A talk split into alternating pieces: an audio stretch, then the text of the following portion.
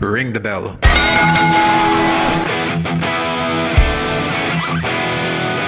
Ladies and gentlemen, welcome to the WrestleCast review of Friday Night SmackDown. I'm Shozy, My name's Joe. and together our tag team brings to you the latest results and updates of Friday Night SmackDown. And can I just say that this was a pretty good show, despite it being slow paced, it still entertained. Yeah, it was a really slow paced show. I mean, just looking at my notes now, I've got about half of what I normally write down in comparison to an episode of Raw. But it was nice. I felt comfortable. It was very pleasant. It wasn't overly full. The matches were good. We had some pre announced matches, we had a couple of unannounced matches. I was happy with the show. And it started off in the ring with Michael Cole, and he interviewed Matt Riddle after his shocking victory over AJ Styles a couple of weeks ago. And he talked about how he had great respect for AJ Styles. He was happy to be on SmackDown. He said bro an awful lot. It was like a new Hulk Hogan, you know, he said bro, bro. Like, You could say it was a bromo. Stop it. yeah, Matt Riddle's bromo. It really was a bromo. It was interesting. I think he was nervous. It really came across like he was a bit nervous, or maybe in his head he thought what he had to say was a bit better. Michael Cole asked him, Why do you compete bare feet? Instead of saying something like, Well, I've got an MMA background and that's what we do, or something that fits in with his kind of hippie, beachy lifestyle, he told us a really in depth story about how he went on vacation to Wisconsin and got frostbite. And it was just the most random thing ever. What? I want to know what inspired Michael Cole to ask Riddle why he wrestles bare feet. There's so many things you can ask him. How is it competing with so many people? How is it being one of the best? But no, let's talk about why you wrestle bare feet. No, I disagree. I think it's actually a really good question because it provides a bit of backdrop to the story and tells us about the character and why he is how he is. All those kind of generic questions Apollo Crews is really good at asking because he hasn't got a character, for example. Just like, oh, it's great to be really competitive. I'm just so proud to be here. I've made it. I've worked so hard. No one cares. I want to know why he doesn't have shoes. I thought that it was probably because of his MMA background or maybe the kind of beach hippie laid back bro vibe. But no, apparently he contracted frostbite from spending too much time in the snow and then going in the pool and that contrast in temperatures caused him frostbite and it's uncomfortable for him to wear shoes. What? Like, I am so lost. But I think this came across as one of those stories that only Matt Riddle can tell and get away with. And he just has one of those vibes that, okay, he's saying it, so probably happened. And it doesn't matter how he's saying it because he delivers in the ring. Fair point. Personally, I'd never be more glad to see Baron Corbin, and you know I'm not a Baron Corbin fan, so that really is saying something. So King Corbin came down to the ring, and we did call this a few weeks ago when Matt Riddle debuted. We said we think there might be something there. He came down, and despite what I've just said, I'm actually really growing to like Baron Corbin. I think he's really found his character. He's called Riddle an idiot, told Michael Cole to get out of the ring, said nobody wants Matt Riddle here. And obviously, Matt Riddle was pumped, ready for action. And Baron said, actually, no, well, you know, you've got to earn a match against me, in which case you'll have to go toe to toe with none other than John Morrison. Now, what a match this was. It definitely was. And personally, I thought this is just going to be another way of getting Riddle to shine, him popping up as the bigger person, Mm. bigger superstar. Right. But no, absolutely not. John Morrison did what he's a natural at. He was the star of that match, in my opinion. And despite Matt Riddle looking good out of this, I still think that John Morrison came out on top. It's absolutely unbelievable what he can do with his parkour Yeah. ability combined with his Mm. high flying ability. This guy is not human. This guy is some sort of human and cat hybrid.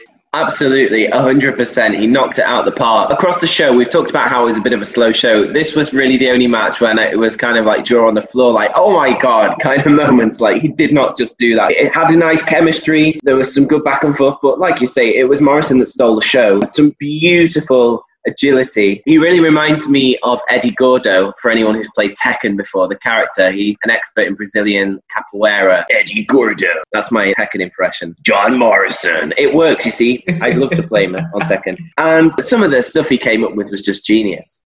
There was this one spot in the match which I really loved. He was on the apron trying to get Matt Riddle Mm. to the outside, but Mhm. Matt Riddle was trying to get him to the inside, and out of nowhere, he's sliding through the ropes, popping up from one Yeah. side onto the other, jumping onto the apron. It was like equestrian, wasn't it? It was like show jumping. It was like horses galloping over hurdles. It was just so graceful and elegant and beautiful. And he shone like a diamond. He really did. And not only that, his heel work was insane. He really, really set Riddle up. Looked like he was preparing for an exposed elbow strike and then just thumbed him in the eyes. It was great. It was so, so good this guy is absolutely gold for me now. He always has been since I've been watching him as a kid. But the current run he's had with The Miz and now this match just puts him yeah. on the level of pure gold for me. And can we also talk about the comedic aspect of this match? Matt Riddle was on the outside of the ring when he randomly grabs a flip flop and smacks Corbin yeah. right on the head. I loved that, and I'm glad the match actually carried on though because I thought, oh, here we go, it's a DQ. But no, the match was actually carried on and ended pretty much cleanly. It really added value to Baron Corbin being there as well, who I thought was really good on commentary, by the way. And speaking of comedy, Corey Graves talking about Matt Riddle saying, Did your abs get frostbite too? After he'd been hit in the stomach and he's clutching um, his midsection. I thought that was really funny. Just to jump back onto Morrison for a second, some of the moves, for example, he kind of did this really elegant flip over Riddle's back, dragged him with pure brute strength into a razor's edge kind of powerbomb situation, which I have never seen before. And he countered a move from the top rope from Riddle, turning it into a bit of a Spanish fly, stood up and immediately did a standing Spanish fly. I'm like, who has that kind of fitness? Honestly, it's insane. He's like an elastic band, that man, I swear. Scratch the Baron Corbin versus Matt Riddle storyline. Give us more John Morrison versus Matt Riddle. 100%. This match has just shown John Morrison in terms of monetary value. Vince McMahon must have been sat backstage with dollar signs in his eyes because I would pay to watch that man again. It was so, so good. Ultimately, though, I think it was probably the right result considering the story they're going to build. Matt Riddle only just won with like a sneaky roll up. I did like the roll up he used, but he didn't really come across strong, I don't think. It was all Morrison, but nonetheless, Matt Riddle stole the win and he was backing up the ramp. And what happened next? We had a little promo backstage from Baron Corbin, John Morrison, and The Miz. The Miz refusing to talk, saying that this is not the time, not now. But Baron Corbin said he's going to pull some strings, make some phone calls, and cut the legs off of Matt Riddle's career. Well, it sounds like then that the whole kind of Riddle Styles angle is over because as he backed up the ramp, Styles actually attacked Riddle from behind, but then Styles was attacked by Gulak and it kind of went into their match. But on their way down, as it cascaded into the ring, that's when they went backstage, like you said. And I think really that was almost like a page turner, and it worked well. I thought, oh, this could get messy. But it actually worked really well. And like you say, they had that moment backstage where Miz, Morrison, and Corbin were furious. And I love that, what he said about going to make sure his legs get cut off his career. I think the whole King Corbin character is working well. And I think he'll work nicely alongside Miz and Morrison in the run up to his match, inevitably, with Matt Riddle. I think it could be a cool angle. What do you think going forward regarding those guys? I think it's going to work out absolutely amazing. If Morrison versus Riddle is just a speck of what we're going to see in the future from Matt Riddle or John Morrison, give me more. I don't yeah. mind watching this. I don't want to keep seeing what we see on Raw and have the same people pop up a million times. Slow it down. Give us a match like this. Absolutely loved it. And I'm looking forward to wherever this goes. And obviously, the WWE are dealing with the whole coronavirus outbreak at the moment, with some stars notably being quarantined for two weeks. And SmackDown has just done such a good job. A lot of the stars we saw tonight, we didn't see last week. And a lot of stars we saw last week, we didn't see this week. I don't care because it was a great show. And I know those storylines are going on in the back burner and it flowed beautifully. Now, immediately when Corbin announced Morrison as the opponent, my heart leapt with excitement because I knew this could be a really good match. And it was. Another match that I've been looking forward to was Gulak versus AJ Styles. We didn't get it last week, but we finally did this week. I was really impressed. It was a really good start, a lot of back and forth, some nice chain wrestling, so a lot of counters, a lot of reversals. I thought Drew came across really well. There was a lot more striking than I thought there'd be. I thought there'd be a bit more of a technical aspect. And it was threaded in across the match, but not perhaps as heavily as I thought it might be. But overall, for me, this was all about AJ asserting himself as a heel champion. What did you think? AJ was trying to prove himself as the heel champion, but Gulak did a great job in being able to make that happen. This could have easily been a squash match. This could have easily just been AJ Styles taking everything to the end and coming out on top. But no, Gulak showed off his great abilities. Like I've always said, three people who complement each other perfectly on SmackDown are AJ Styles, Daniel Bryan, and Drew Gulak. It was also good to see that Gulak and Styles were showing off their technical ability, but it wasn't the main attraction of the match. There was yeah. technical, then it was, like you said, striking, and it went on to one of those big moves, transitioned back into either striking or technical. So those transition periods were really good. And we had Daniel Bryan with his thoughts every couple of minutes. Cole asking him what he thinks of the match, if he thinks that Drew Gulak's gonna make it with AJ Styles as his opponent. Yeah, I didn't actually mind that. I thought, oh, this might be annoying. Having an external star brought in via Zoom during a match could go to one of two ways.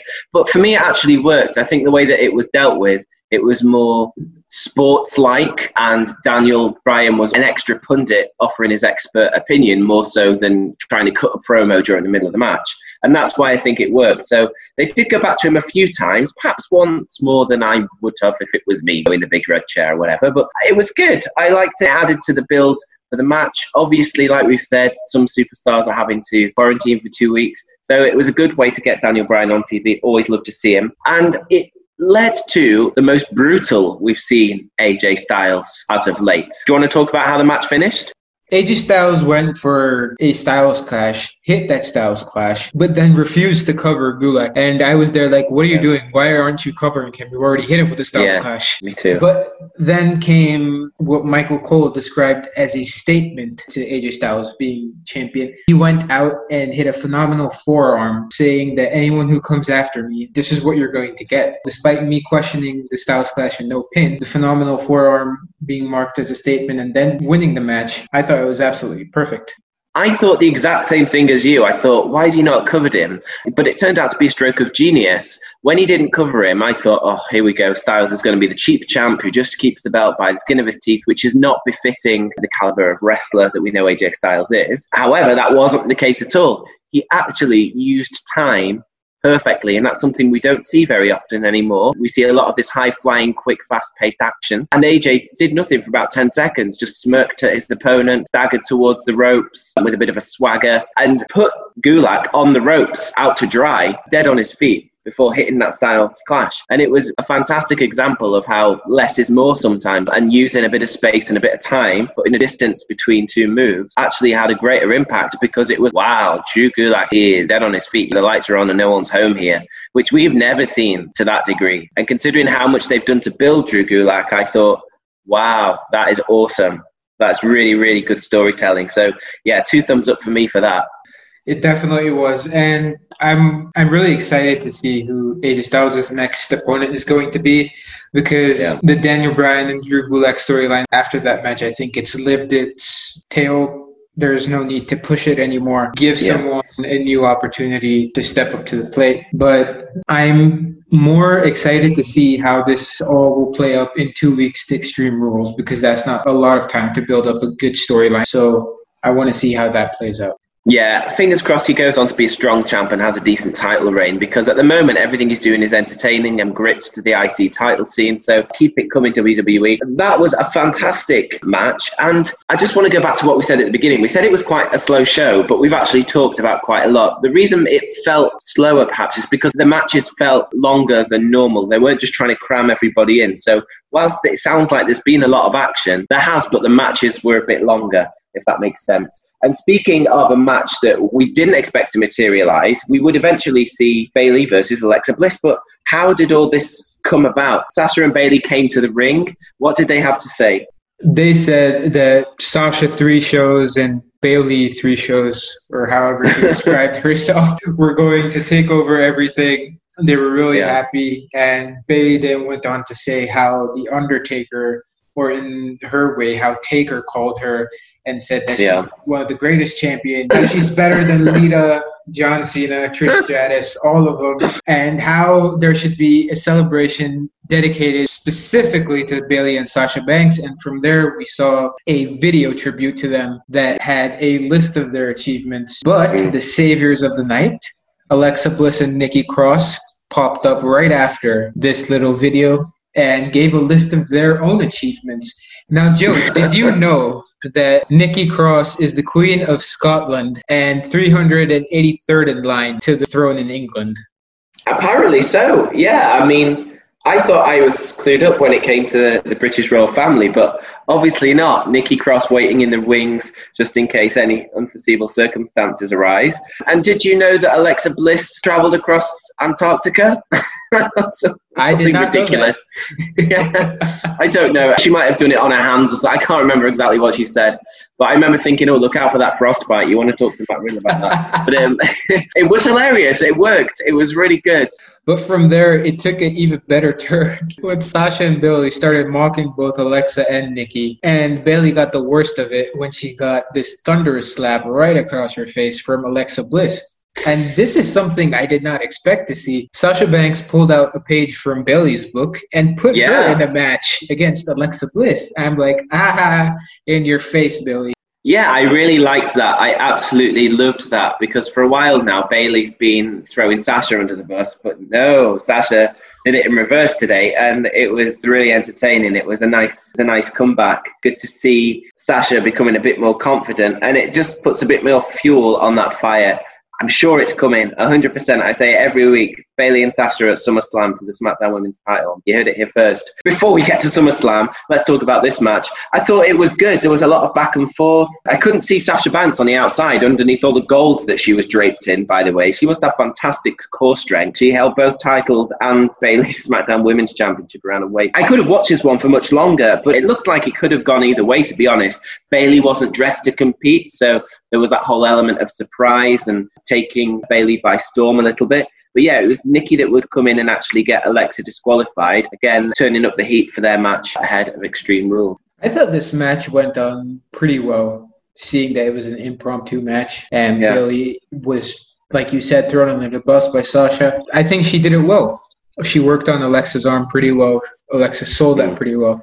And the disqualification I thought was justified because we could see that Alexa wasn't able to run on 100% because of what Bayley had done to both her arms. So the match ending with Bayley mocking Nikki Cross outside the ring and then Nikki hitting a forearm across Bayley's face to disqualify Alexa. I think that played out hmm. well. I think that just builds up her momentum onto Extreme Rules. And I really hope Nikki wins the championship, which is not really a possibility at this time, but I'd yeah. really like to see that. I know you would. We all would, but it's not going to happen. you never know. If you disagree with me, though, please get in touch with us via social media. You can catch us on Twitter and Instagram. Isn't that right, Shozy? You definitely can. On Twitter, you can find us at Real Wrestle Dude, and on Instagram, you can find us at The WrestleGram. Awesome. As well as being excited to see that match, I'd just like to take a moment just to compare at this point SmackDown and Raw in a way, because something we always say about Raw is that we see people like a zillion times across the night. There's a bit here, a bit there. They come out and say something, then they have a match later on. Whereas here, everything was wrapped up in a nice, neat little package. Whenever AJ Styles came out and attacked someone, then he was in a match, then he went, and then we never saw him again. Fine, great. For SmackDown, this is working. I'm loving just seeing one story at a time. It's clean. I know what's happening. Things aren't overly interwoven, and it's clear.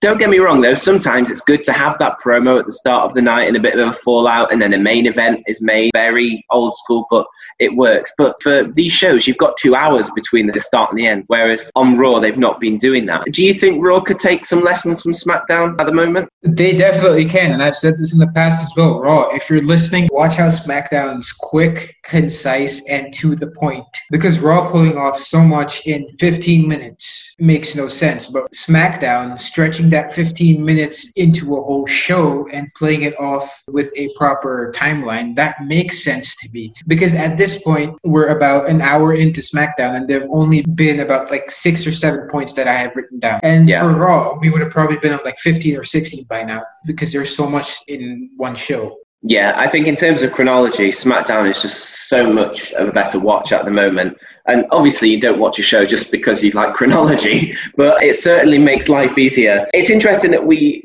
talk about that. But coming up next was really the main part that I didn't like. For me, this didn't do anything. We saw a promotion for Braun versus Bray their swamp match. And it was just a VT of stuff we'd already seen with a few cutaway shots of a swamp. I wasn't really impressed. Had it just been an advert, I'd have been okay with it. But it got talked up so many times across the night that we were going to see this great build for the match. And it was just audio I'd already heard, video I'd already seen. Didn't really make sense to me, but if they had just stuck to what they said about let's look at a history about how Bray Wyatt and Braun Strowman came to be, I'd understand that. But this was just, like you said, a swamp, some crocodiles, alligators, whatever you want to call them. Bray Wyatt's promo from last week, Braun Strowman's promo yeah. from last week, and a few shots from their Money in the Bank match. So I wasn't really into it, but I am looking forward to see how they play this match through and yeah. what their thought process is in trying to get this over with the viewers. I think it's got real potential. WWE have shown that they can produce fantastic cinematic style matches. Just look at AJ versus The Undertaker. It was awesome. So I'm optimistic. The concept, I think, is going to be much harder and less creative. I mean, how much is there to do at Swamp? Like we said last week, I'm half expecting Kermit and Yoda to jump out. I guess these guys must be quarantining this week because I thought maybe even just have an episode of Firefly Funhouse or have separate promos or something or just something new on the end of it. But again, it was just like watching it on catch up, really, for anyone who missed what was going on. Yeah, pretty much. Like I said, I wasn't really fond of this part. This could have just been played out, like you said, as an advert or just a little promo. This match is actually being promoted as a horror show now, isn't it? So it's gone from Extreme Rules to the Extreme Rules Horror Show Swamp match. And I'm interested to see how that's going to work out because compare it to, say, like the Boneyard match. Boneyard screams horror show. Swamp, more like, I don't know, Sesame Street. So I think maybe they're going to take it down the darker side of things. Well, obviously, you'd expect that with Bray Wyatt, but it sounds like they've got something planned. The entire pay per view is now known as the horror show Extreme Rules. Oh, wow. Why have they changed the branding to blue and yellow then? That's like the colour of IKEA. I mean, I'm no fan of furniture shopping. It is one of my worst nightmares, but I see blue and yellow, I think meatballs. Well, it is extreme rules, so they are going to need tables, chairs, ladders. Stop you never it. know. Don't even finish that sentence. Don't even say that. no.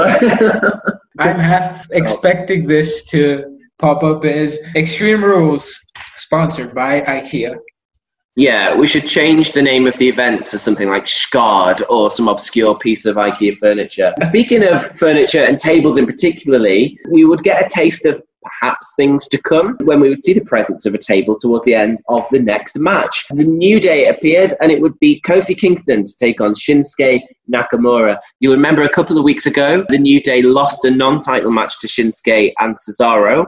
And this week it was Kofi's turn in one on one action against Shinsuke. I really thought that this was going to be a good match, and for me, it turned into a good one. It was an energetic start, lots of interesting holds, a lot of strikes, as you would expect.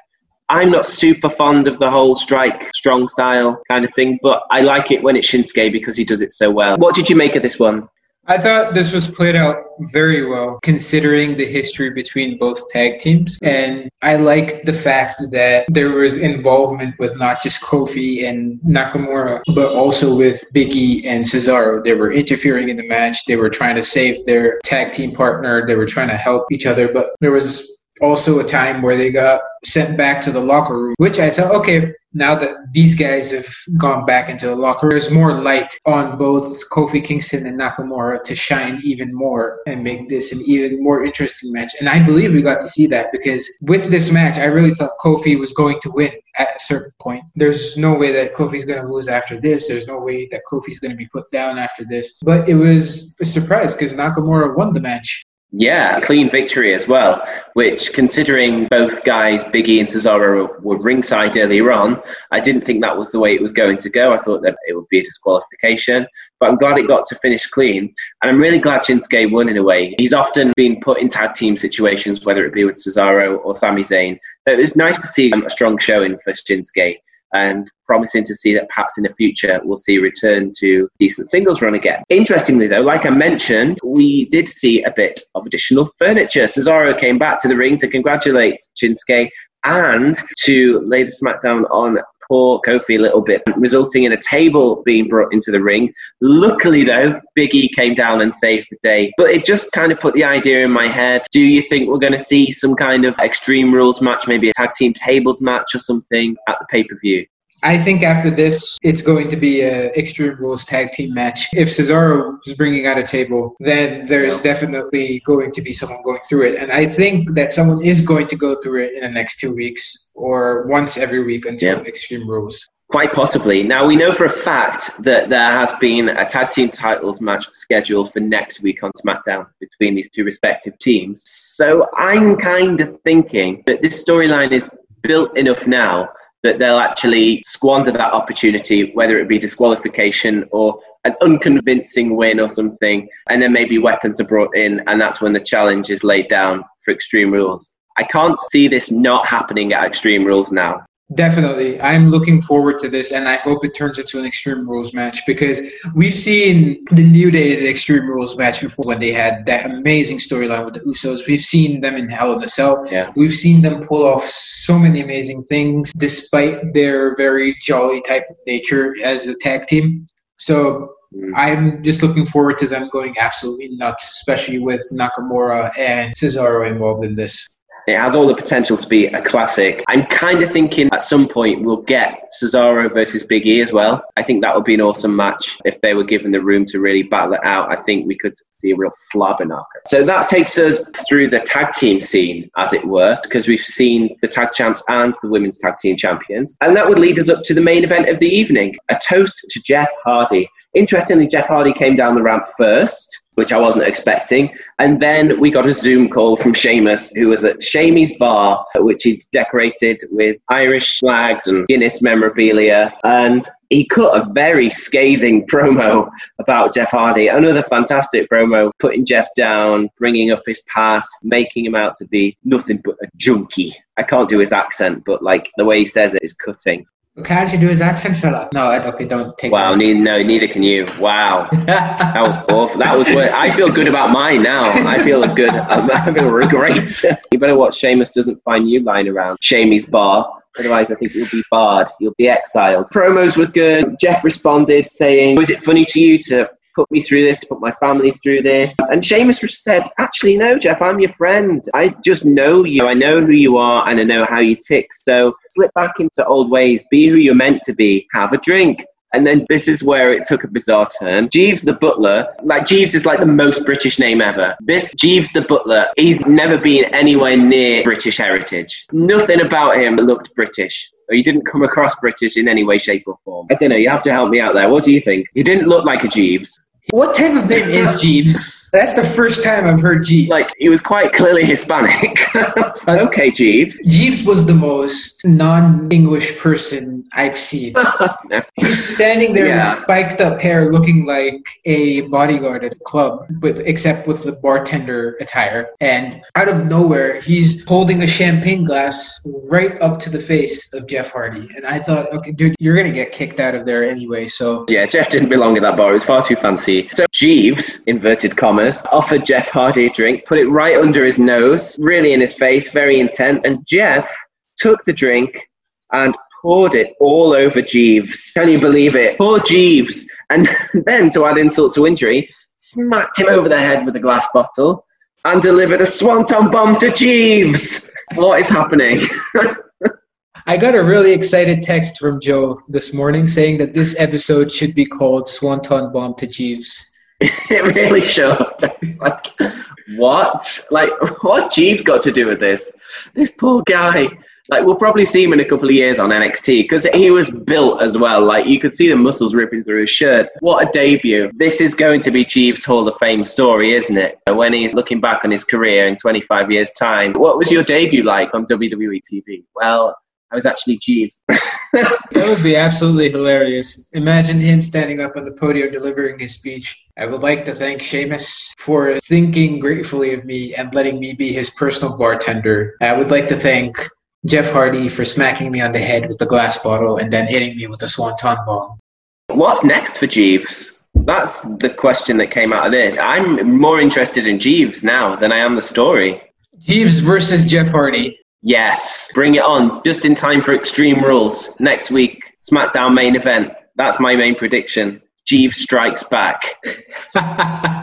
what would Jeeves' finisher be, considering he's a, like a bartender? It's got to be last call, hasn't it? Last call, because that's what they shout at the bar. That's a perfect finisher for Jeeves. Jeeves, if you're listening, I'll be I'll be your manager. We'll make it together, Jeeves. Oh my days! A bit of a bizarre end to SmackDown, do you think? It definitely was. I don't think I've seen anyone get smacked on the head with the bottle since the end. No, it was violent. It was intense. That was out of nowhere, and Randy Orton wasn't involved in this in any way. So, well, Jeeves was. Jeeves was there.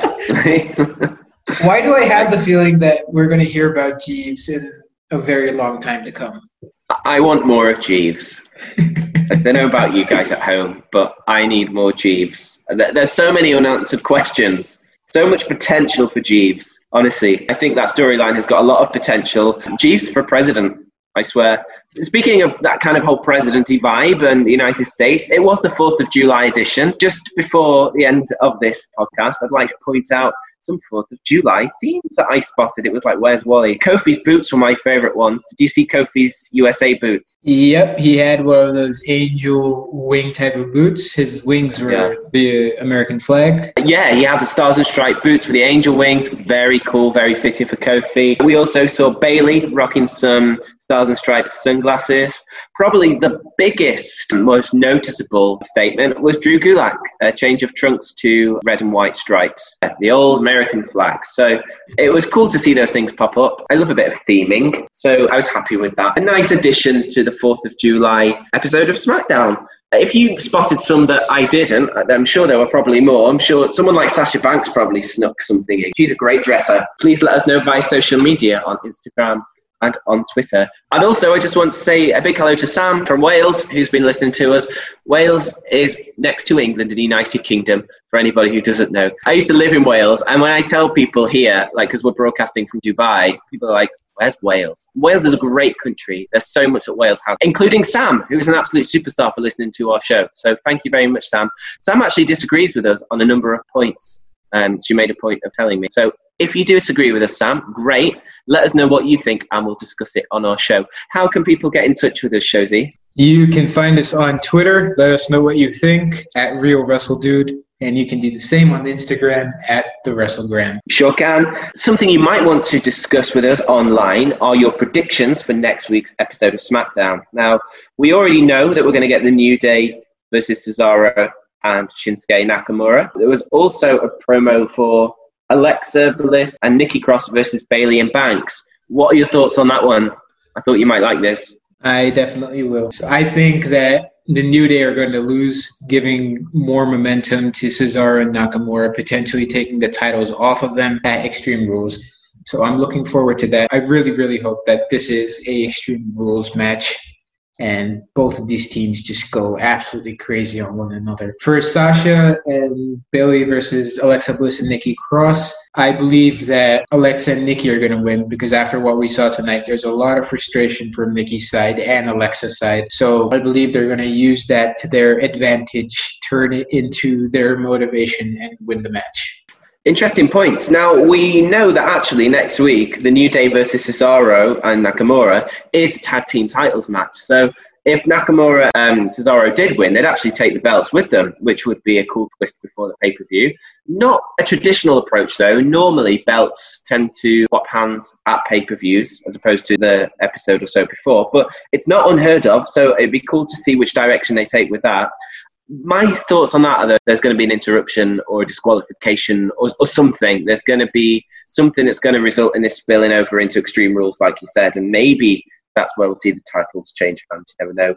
Alexa and Nikki versus Bayley and Banks. Now that is such a hard one to call, isn't it? I guess if, if Alexa and Nikki win, then it gives them a bit of weight in the tag team title scene. They'll get another shot perhaps, and then maybe Bayley and Sasha drop the belts, and that's when the fallout is. So their match builds for SummerSlam if, if that's what's actually happening. But I don't know if I see it happening with the role that Bayley and Banks are on. It's so hard to predict with these two because they're on every show at the moment. You don't know what their picture's going to look like next week. Bayley is actually going head to head against Asuka on Raw this coming Monday in a champions versus champions match. So, but we don't know what's going to happen there. So, is that going to change the lay of the land with Sasha and Bayley? Do you think?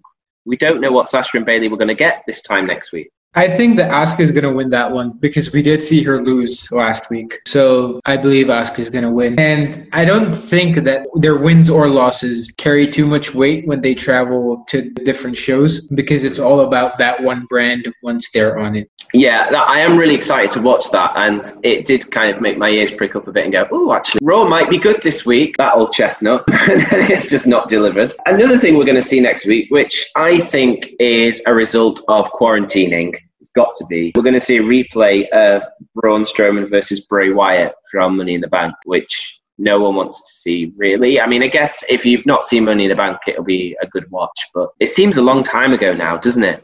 That they had that match. Put it on YouTube or something for people to watch. Don't take up an episode of SmackDown with it. SmackDown's great at the moment. There's loads that they could do. It sounds like maybe that people need to quarantine. Maybe for the next two weeks we might not see AJ Styles or something because he'll be quarantining for Extreme Rules. I, I honestly don't know what the scene is like at the moment. Can you shed any light on that? Do you know much about it? Yeah, I really think it's just because there's so many people who have got to quarantine. So I really hope that this is something temporary because if this is going to turn into a weekly thing, I don't really appreciate that as a fan because I don't want to see matches from the past. That's why you have the network and mm-hmm. that's why we watch SmackDown and Raw for the new matches, for the new stuff, not the old.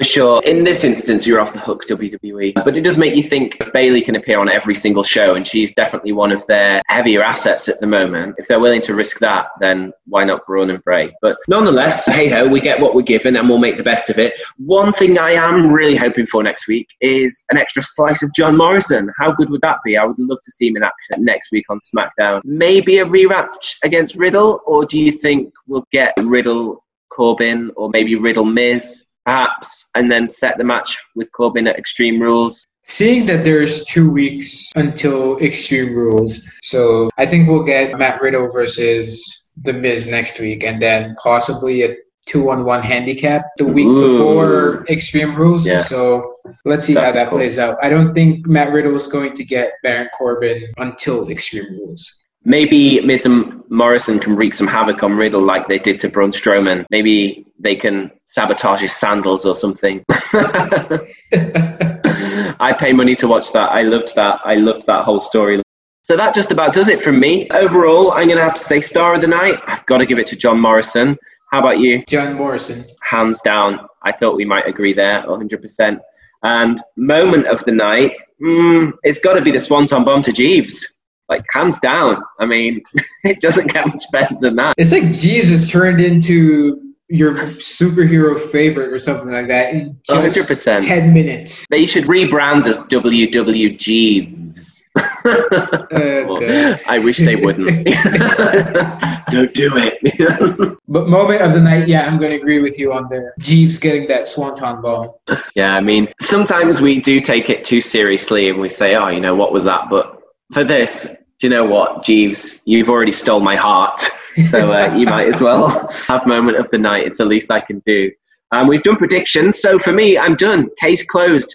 Decent episode of SmackDown. They made a lot out of a little, what with the whole COVID situation. Before I go, I'd like to wish the WWE superstars and the universe and you at home a safe week before we see you again next week. Hope things are easing for you at home. Life's a bit more like normal and that you and your friends and family are staying safe.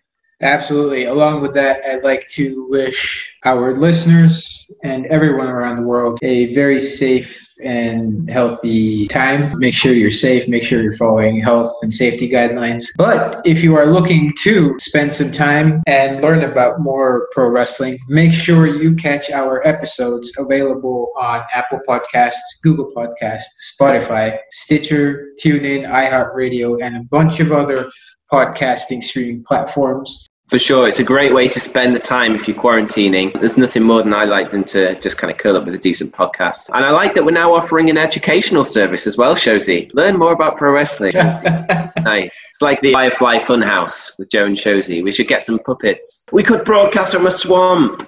Oh my gosh, this is writing itself.